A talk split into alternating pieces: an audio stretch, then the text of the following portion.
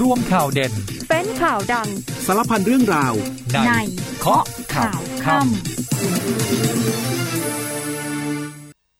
19นาฬิกา30 นาที สวัสดีครับ ต้อนรับคุณผู้ฟังทุกท่านนะครับ เข้าสู่ช่วงเวลาของรายการเคาะข่าวค่ำครับ วันนี้อยู่กับผม นิวพลวัตผู้พิพัฒน์ครับ วันนี้ 4 เมษายน 2566 นะครับ ก็มีความเคลื่อนไหวสำคัญของการเมืองไทยครับ วันนี้เป็นวันที่กกตนะครับ ได้เปิดรับสมัครสสบัญชีรายชื่อวันแรกนะครับ ก็พักการเมืองตบเท้ากันเข้ามานะครับ ยื่นใบสมัครกันทั้งสิ้น 53 พักนะครับกกตชี้แจงตรวจสอบคุณสมบัติทุกอย่างเนี่ยครบถ้วนแล้ว ไม่มีปัญหาเรื่องคุณสมบัติดังนั้นเนี่ย แต่ละพักที่จับสลากได้เบอร์กันไปในวันนี้เนี่ยก็ยึดเบอร์นั้นเลย หาเสียงกันได้ทันทีนะครับ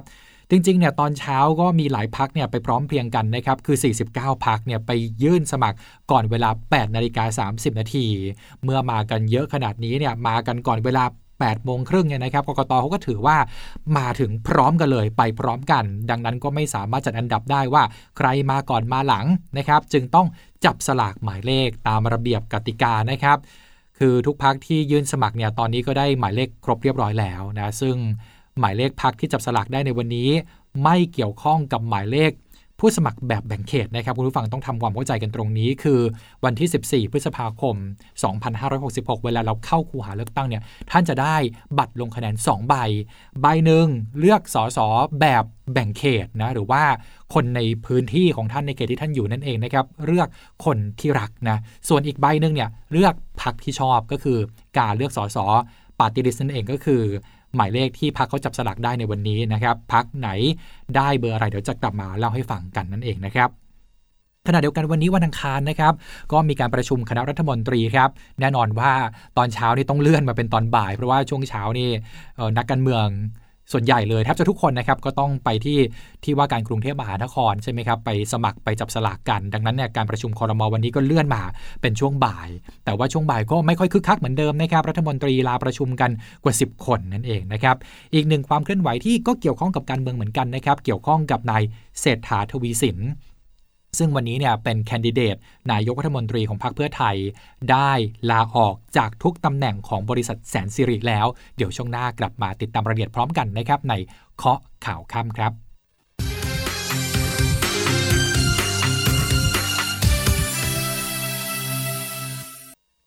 19นาฬิกา35 นาทีนะครับ กลับมาเคาะข่าวค่ำกันต่อครับ คุณผู้ฟังยังอยู่กับผม นิวพลวัตผู้พิพัฒน์ครับ แน่นอนนะครับ วันนี้จับตาไปที่การเมืองไทยนะครับโอ้โหมีหลากหลายความเคลื่อนไหวนะครับ ต้องพา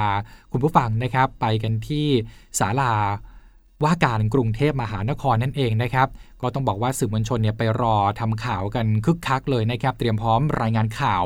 ในการรับสมัครนะเหล่าบรรดาสส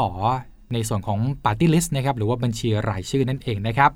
พรรคการเมืองทยอยมากันตั้งแต่ 6 นาฬิกาเศษนะครับ อย่างพรรคภูมิใจไทยนี่นำโดยนายอนุทินชาญวีรกูล พรรคประชาธิปัตย์นะครับนำโดยนายจุรินทร์ลักษณวิศิษฏ์พรรคชาติไทยพัฒนานำโดยนายวราวุฒิศิลปะอาชา ที่ควงคู่มากับพี่สาวนะครับ คุณกัญจนาศิลปะอาชา ซึ่งก็เป็นอดีตหัวหน้าพรรคชาติไทยพัฒนานะครับ ที่เธอเองก็ลาออกจากตำแหน่งไปเมื่อปลายปี เปิดทางให้คุณวราวุฒิเนี่ยมาดำรงตำแหน่งแทน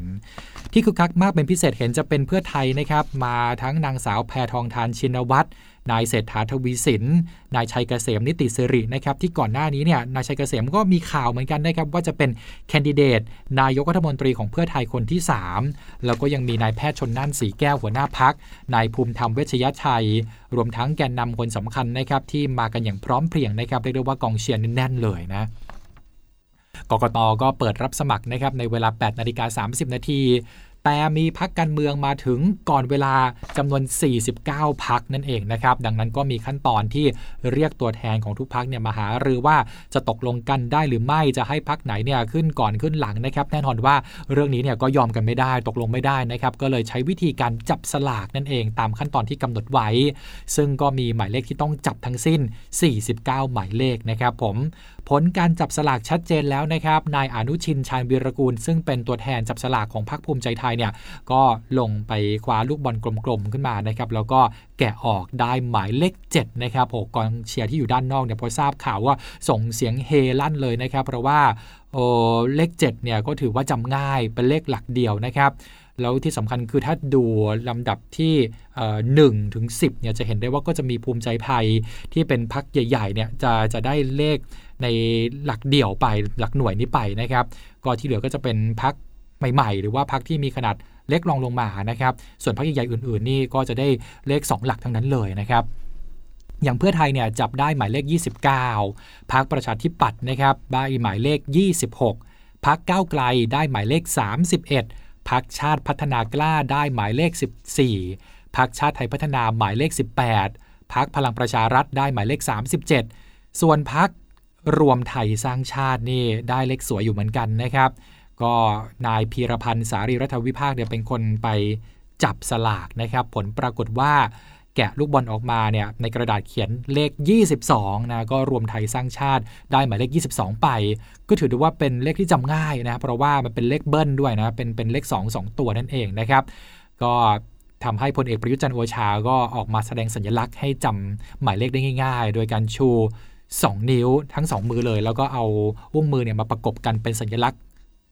ของเลข 22 นะครับ คือวัยรุ่นเนี่ยเขาดูท่านี้รู้เลย เรียกว่าท่า Y2K นะพลเอกประยุทธ์ก็โชว์ท่า Y2K 22 นี้ให้สื่อมวลชนได้ถ่ายภาพกันด้วยนั่นเองนะครับขณะที่พักพลังประชารัฐก็ได้หมายเลข 37 ครับ มีสื่อสัมภาษณ์พลเอกประวิทย์นะครับในช่วงเช้าก่อนยื่นสมัครสสบัญชีรายชื่อ ท่านก็บอกว่าวันนี้เนี่ยพร้อมแล้ว แล้วก็ถือว่าเป็นนักการเมืองเต็มตัวแล้วด้วย จะทำงานให้ดีที่สุด โดยพักพลังประชารัฐตั้งเป้าจะกวาดสสบัญชีรายชื่อให้ได้ 20 ที่นั่งครับ ส่วนพรรคเพื่อไทยครับนายแพทย์ชลน่าน ศรีแก้วหัวหน้าพรรคก็ให้สัมภาษณ์เช่นกันนะครับบอกว่ามั่นใจเลยว่า คราวนี้เนี่ยเพื่อไทยจะได้คะแนนปาร์ตี้ลิสต์มากกว่าการเลือกตั้งครั้งที่ผ่านมา ซึ่งก็มองว่า safe zone เนี่ยก็จะเป็นชื่อ ของผู้สมัครสสปาร์ตี้ลิสต์เนี่ยใน 50 อันดับแรกก็คือเพื่อไทยมั่นใจว่าจะกวาดได้ 50 ที่นั่งนั่นเองนะครับคือนายแพทย์ชลน่านบอกเลยว่ามั่นใจว่าได้ 50 ที่นั่งขึ้นไปแน่นอนนะครับเดี๋ยวก็รอดูกันละกันผลจะเป็นอย่างไร นอกเหนือจากการจับสลากนะครับเบอร์ของแต่ละพักแล้วเนี่ยก็ต้องดูด้วยว่าแล้วแต่ละพักเนี่ยจะส่งใครมาเป็นแคนดิเดตนายกรัฐมนตรี การประชุมกรรมการบริหารพักในช่วงบ่ายวันนี้เนี่ยมีการเคาะชื่อแคนดิเดตนายกรัฐมนตรีคนที่ 3 ของเพื่อไทยนะครับจะเป็นนายชัยเกษมนิติสริหรือไม่นั้น ตรงนี้ต้องรอฟังการประกาศพรุ่งนี้ เพราะว่าเพื่อไทยเนี่ยเขาขออุบไว้ก่อนนะเพราะว่าเขาจะไปเปิดเผยชื่อเนี่ยในงานใหญ่ของพักจะจัดขึ้นที่ Thunderdome Stadium เมืองทองธานี งานนี้มีชื่อว่าคิดใหญ่ทำเป็นเพื่อไทยทุกวัน ตอน One Team for All Thais หนึ่งทีมเพื่อไทยทุกคน งานจะจัดขึ้นพรุ่งนี้นะครับจะมีการขึ้นเวทีปราศัยของแกนนำหลายคน ไม่ว่าจะเป็นร้อยตำรวจเอก เฉลิมอยู่บำรุง ที่ปรึกษาคณะกรรมการยุทธศาสตร์ และทิศทางทางการเมืองนายนัทวุฒิใสเกลือผออครอบครัวเพื่อไทย รวมทั้งจะมีการเปิดรายละเอียดนโยบายหลัก ๆ ของพรรคเพิ่มเติมด้วยครับ แล้วก็มีเอกสารนะครับออกมาจากบริษัทแสนสิริจำกัดมหาชนนะครับที่แจ้งว่านายเศรษฐาทวีสิน ซึ่งตอนนี้เนี่ยเขาดำรงตำแหน่งทางการเมืองแล้วนะครับก็คือเป็นประธานที่ปรึกษาหัวหน้าครอบครัวเพื่อไทย และแคนดิเดตนายกรัฐมนตรีของพรรคเพื่อไทยด้วย ได้ยื่นลาออกจากตำแหน่งประธานอำนวยการ และกรรมการผู้จัดการใหญ่ของบริษัทแสนสิริ ทุกตำแหน่งนะครับในฐานะกรรมการของพรรคและ บริษัทย่อย โดยให้มีผลนับตั้งแต่วันที่ 3 เมษายน 2566 นี้เป็นต้นไปนั่นเองนะครับมาต่อกันที่เรื่องของแคนดิเดตนายกรัฐมนตรีนะครับมีหลายพรรคที่ชัดเจนแล้ว ไม่ว่าจะเป็นรวมไทยสร้างชาตินะครับชื่อแรกแน่นอนครับก็คือชื่อของพลเอกประยุทธ์จันโอชา ชื่อที่ 2 ก็คือนายพีรพันธ์สารีรัฐวิภาค ส่วนพรรคพลังประชารัฐเสนอชื่อของพลเอกประวิตยวงสุวรรณชื่อเดียวนะครับซึ่งมีชื่อสสบัญชีรายชื่อลำดับที่ 1 ของพรรคพลังประชารัฐด้วย ส่วนพรรคก้าไกลนะครับเสนอชื่อของนายพิธาลิมเจริญรัตพักภูมิใจไทยเสนอชื่อของนายอนุทินชันบีรกูล ประชาธิปัตย์ชื่อของนายจุรินลักษณะวิสิทธิ์ชาติไทยพัฒนาเสนอชื่อของนายวราวุฒิศิลปะอาชาครับ ขณะที่ในวันนี้นะครับพักชาติพัฒนากล้าเนี่ยก็ออกมายืนยัน 3 ชื่อที่พักเสนอไปแล้วนะครับ ก็คือชื่อของนายสุวัสดิ์ลิปตาพันลบ ประธานพัก 2 ก็คือนายกรจติกาวานิชหัวหน้าพัก 3 ก็คือนายเทวันลิปตาพันลบเลขาธิการพัก ทั้ง 3 ชื่อนั้นเนี่ยได้ผ่านความเห็นชอบของคณะกรรมการบริหารพักเรียบร้อยแล้ว ส่วนสสบัญชีรายชื่อนั้น ได้ยื่นเสนอรายชื่อไปแล้วนะครับ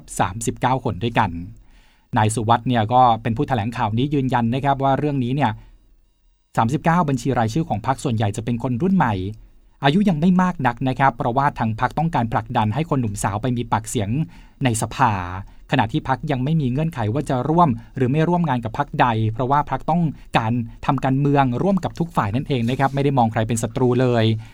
โดยปัญหาหลักๆ ตอนนี้เนี่ยมีอยู่ 2 เรื่องที่อยากแก้ไข เรื่องแรกก็คือเศรษฐกิจปากท้อง เรื่อง 2 ก็คือความปรองดอง และมีเสถียรภาพทางการเมือง แล้วก็มีพักน้องใหม่นะครับ ผมพักเปลี่ยนครับผม วันนี้เนี่ยนายน็อตพันธวัฒน์นาควิสุทธ์นะต้องเรียกว่าคุณน็อตกองสลักพลัสหลายคนอาจจะนึก หน้าออกว่าเป็นใคร เขาก็นำทีมนะครับไปสมัครสอสอปาร์ตี้ลิสต์ในนามของพักเปลี่ยน จับได้หมายเลข 20 นะครับ ตั้งเป้าว่าน่าจะได้คะแนนพรรค3ล้านเสียงนะโอ้มั่นใจแบบนี้เลยนะครับ จะเข้าไปทำงานในสภา ก็ยอมรับว่าพรรคตัวเองเนี่ยกระสุนน้อย แต่ว่าถนัดเรื่องการใช้โซเชียลมีเดีย ดังนั้นเนี่ยไม่ต้องใช้เงินเยอะ แต่สามารถส่งต่อให้คนจำนวนมาก ๆ ได้นั่นเองนะครับ จากหลากหลายความเคลื่อนไหวของพรรคการเมืองนะครับ มาดู ความเห็นของนักวิชาการกันหน่อยนะครับ มีความเห็นของรองศาสตราจารย์ ดรเจษฎ์ โทณะวณิก จากคณะนิติศาสตร์ มหาวิทยาลัยบัณฑิตเอเชีย ที่มองว่าการเลือกตั้งปีนี้เนี่ยคึกคักมากกว่าการเลือกตั้งเมื่อ 4 ปีก่อน ก็คือเทียบปี 66 เนี่ยคึกคักกว่าปี 62 แต่การที่บางพักเนี่ยคิดว่าจะได้เสียงถล่มทลาย จัดตั้งรัฐบาลพักเดียว ก็มองว่าเป็นเรื่องยาก เพราะแม้ตอนนี้จะมีการประเมินว่าสวที่จะเป็นผู้ชี้ขาด เลือกนายกรัฐมนตรีจะสิ้นมนขลัง แล้วก็แบ่งออกเป็นสีส่วนในสังกัดกลุ่มต่างๆ แล้ว แต่หากมีเรื่องความไม่เหมาะสมใดๆเนี่ยเกิดขึ้น สวก็อาจจะกลับมามีเอกภาพได้ดังนั้นเนี่ยต้องรอดูกันต่อไปนะครับ คือการเมืองมันมีความเคลื่อนไหว มันมีการเปลี่ยนแปลงตลอดนะครับเดี๋ยวติดตามกันทุกวันนะครับคุณผู้ฟังในช่วงนี้ ส่วนสีสันที่เช้านี้นะครับมีบุคคลที่ทางพรรคการเมือง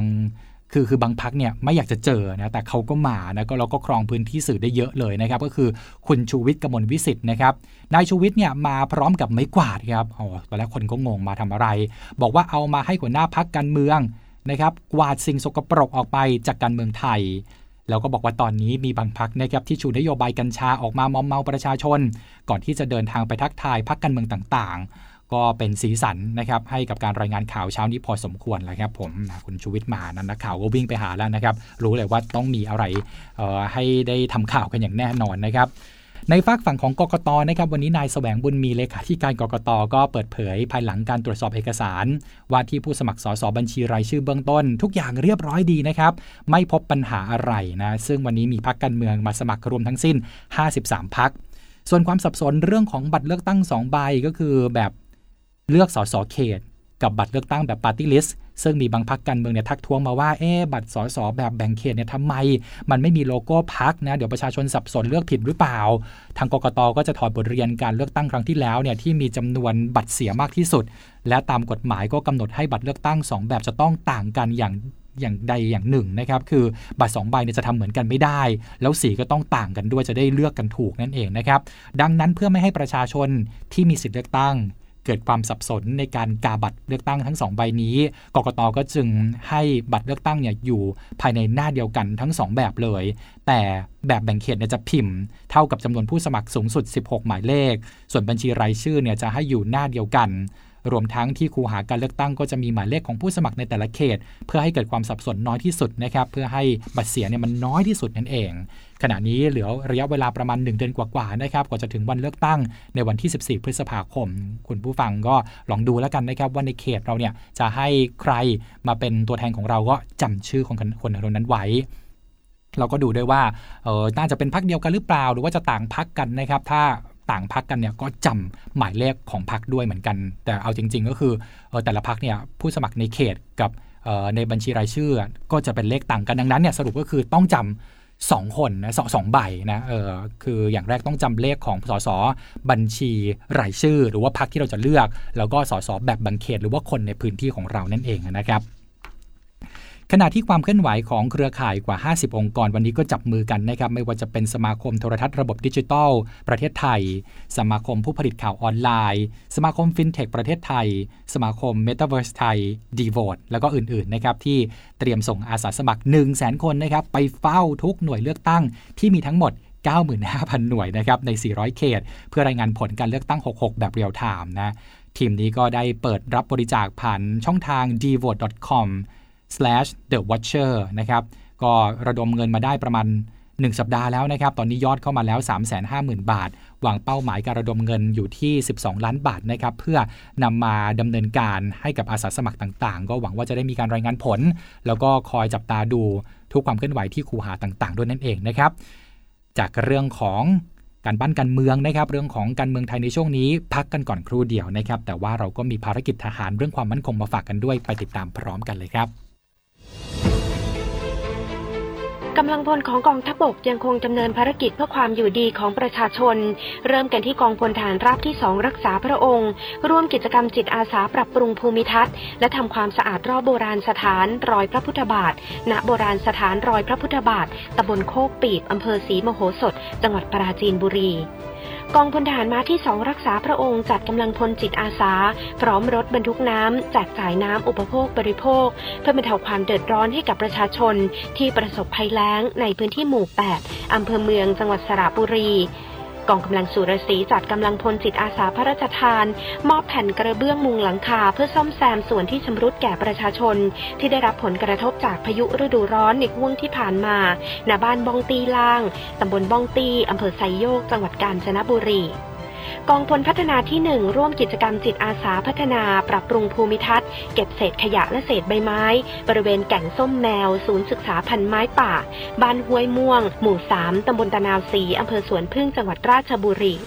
กองกำลังสุรศักดิ์มนตรีโดยหน่วยเรือรักษาความสงบเรียบร้อยตามลำแม่น้ำโขง จับกลุ่มผู้ลักลอบนำยาบ้ากว่า 5,800เม็ดในพื้นที่ตำบลท่าอุเทน จังหวัดนครพนม กองพันฐานราบที่ 1 กรมฐานราบที่ 8 รับซื้อกล้วยน้ำว้าจากคุณยายบุญส่งผิวสิริ เกษตรกรบ้านนาอ้อ หมู่ 3ตำบลนาอ้ออำเภอเมืองจังหวัดเลย หน่วยเฉพาะกิจสันติสุขประชาสัมพันธ์ให้กับกลุ่มนักเรียนเอายามีอา อาอิสลามียะ เพื่อสร้างการรับรู้ถึงโทษของดอกไม้เพลิง รวมทั้งให้ข้อมูลการอยู่ร่วมกันต่างเชื้อชาติศาสนา แตกต่างแต่ไม่แตกแยก ช่วยเหลือซึ่งกันและกันอย่างสันติสุขณบ้านนาพร้าวตำบลปานาเรอำเภอปานาเรจังหวัดปัตตานี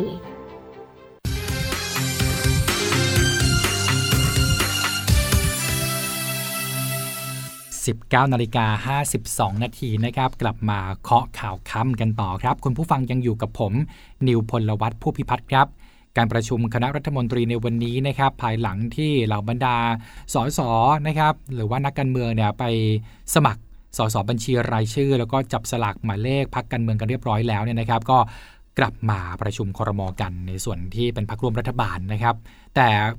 การประชุมครมวันนี้ก็ดูเงียบเหงาครับเพราะว่าโอ้โหรัฐมนตรีเนี่ยลาประชุมกัน 10 คนนะรายชื่อที่ลาเนี่ยมีใครบ้างก็พลเอกประวิตยวงสุวรรณครับ ท่านรองนายกรัฐมนตรี นายชัย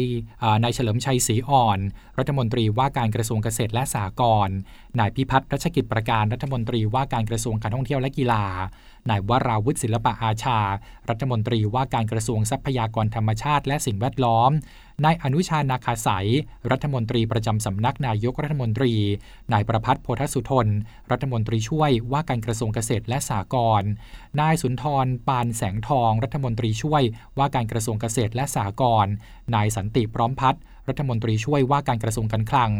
นายทรงศักดิ์ทองศรีรัฐมนตรีช่วยว่าการกระทรวงมหาดไทย และนายสินิตเลิศไกรรัฐมนตรีช่วยว่าการกระทรวงพาณิชย์ครับขณะที่พลเอกประยุทธ์จันโอชานายกรัฐมนตรี และรัฐมนตรีว่าการกระทรวงกลาโหม เข้าประชุมตามปกตินะครับในฐานะประธานการประชุมคณะรัฐมนตรี ระหว่างที่ท่านนายกเนี่ยเดินจากตึกไทยคู่ฟ้ามายังตึกสันติไมตรี สื่อมวลชนก็ ถามคำถามเงินเยอะเลยนะครับ แต่ท่านนายกก็ไม่ตอบคำถามที่เกี่ยวกับการเมืองใดๆนะครับ บอกว่านี่มันเวลาราชการนะตอนนี้เป็นนายกรัฐมนตรี แต่ว่าได้หันกลับมาชู 2 นิ้วให้กับสื่อมวลชนด้วยนะครับหลังเลิกประชุมคอรมอแล้วสื่อก็รอถามเลยครับ ถามว่าพักรวมไทยสร้างชาติเนี่ยจับได้หมายเลข 22 ซึ่งเป็นเลขที่ตรงกับวันรัฐประหาร 22 พฤษภาคม ปี 2557 พลเอกประยุทธ์เนี่ยคิดอย่างไรท่านก็หันกลับมามองหน้าคนถาม แล้วก็สายหน้าแล้วก็บอกว่าไม่ขอตอบในเรื่องนี้ ส่วนนายอนุทินชาญวีรกูล รองนายกรัฐมนตรีและรัฐมนตรีว่าการกระทรวงสาธารณสุข ในฐานะหัวหน้าพักภูมิใจไทย ที่เดินมาพร้อมกับรัฐมนตรีจากพรรคภูมิใจไทยนะครับก็มีสีหน้าอิดรอยเล็กน้อยนะครับ แต่ก็ได้ส่งสัญลักษณ์หมายเลข7นะก็เพราะวันนี้ในช่วงเช้าภูมิใจไทยเขาก็จับได้เลข7นั่นเองนะครับ แล้วก็พูดกับผู้สื่อข่าวว่าสู้ตรงนี้สู้ที่นี่ครับส่วนบรรยากาศของการเมืองวันนี้เนี่ยหลังจากกกตเปิดรับสมัครสสทั้ง 2 แบบแล้วนะครับ ก็มีการรายงานว่าตอนนี้ ตลาดดอกดาวเรืองขายดีครับ แน่นอนต้องมีการซื้อหากันมาคล้องคอให้กับเหล่าบรรดา สสนะหรือว่าว่าที่ผู้สมัครสสทั้งหลายนั่นเองนะครับที่จะลงหาเสียงเลือกตั้งกันนั่นเองนะครับหลายคนก็คงคุ้นภาพนะนึกออกเลย ภาพนักการเมืองสวมมาลายดอกดาวเรืองเดินหาเสียงกัน ก็รอดูกันแล้วกันนะครับการหาเสียงหลังจากนี้เนี่ยจะเป็นอย่างไรคาดว่าคึกคักมากขึ้นกว่าช่วงที่ผ่านมาอย่างแน่นอนนะครับเพราะว่าแต่ละพักก็ต้องออกกลยุทธ์เด็ดนะครับให้ประชาชนเนี่ยจำผู้สมัคร ให้ได้ แล้วก็ต้องจำหมายเลขให้ได้ด้วยเนี่ยหมายเลขมันสำคัญจริง ๆ นะครับ คือถ้าชอบนโยบายชอบพักชอบคนแล้ว แต่เข้าคูหาแล้วจำไม่ได้ว่าต้องเลือกใครอันนี้เสร็จเลยนะครับ ดังนั้นก็เป็นหน้าที่ของแต่ละพักเนี่ยต้องออกกลวิธีนะมาให้เหล่าบรรดาประชาชนในพื้นที่จำเลขของสสแบบ แบ่งเขต และสชบัญชีรายชื่อหรือพักให้ได้นั่นเอง ก็คงจะใช้กลยุทธ์คล้ายๆ หลายๆปีที่ผ่านมานะครับ เรื่องของเพลง เรื่องของการชูนิ้วท่าทางนะครับ แล้วก็การพูดซ้ำๆนั่นเองครับส่วนอีกหนึ่งเรื่องสำคัญนะครับก็คือการตรวจเลือกทหารที่เริ่มกันวันแรกก็คือ 1 เมษายนที่ผ่านมา มีการรายงานผลการตรวจเลือกในช่วง 2 วันนะครับก็คือ 1 และ 2 เมษายน มีผู้ที่สมัครใจยื่นสมัครนะครับเป็นทหารแล้วเนี่ยจำนวน 4,600 คนจากทั่วประเทศนะครับ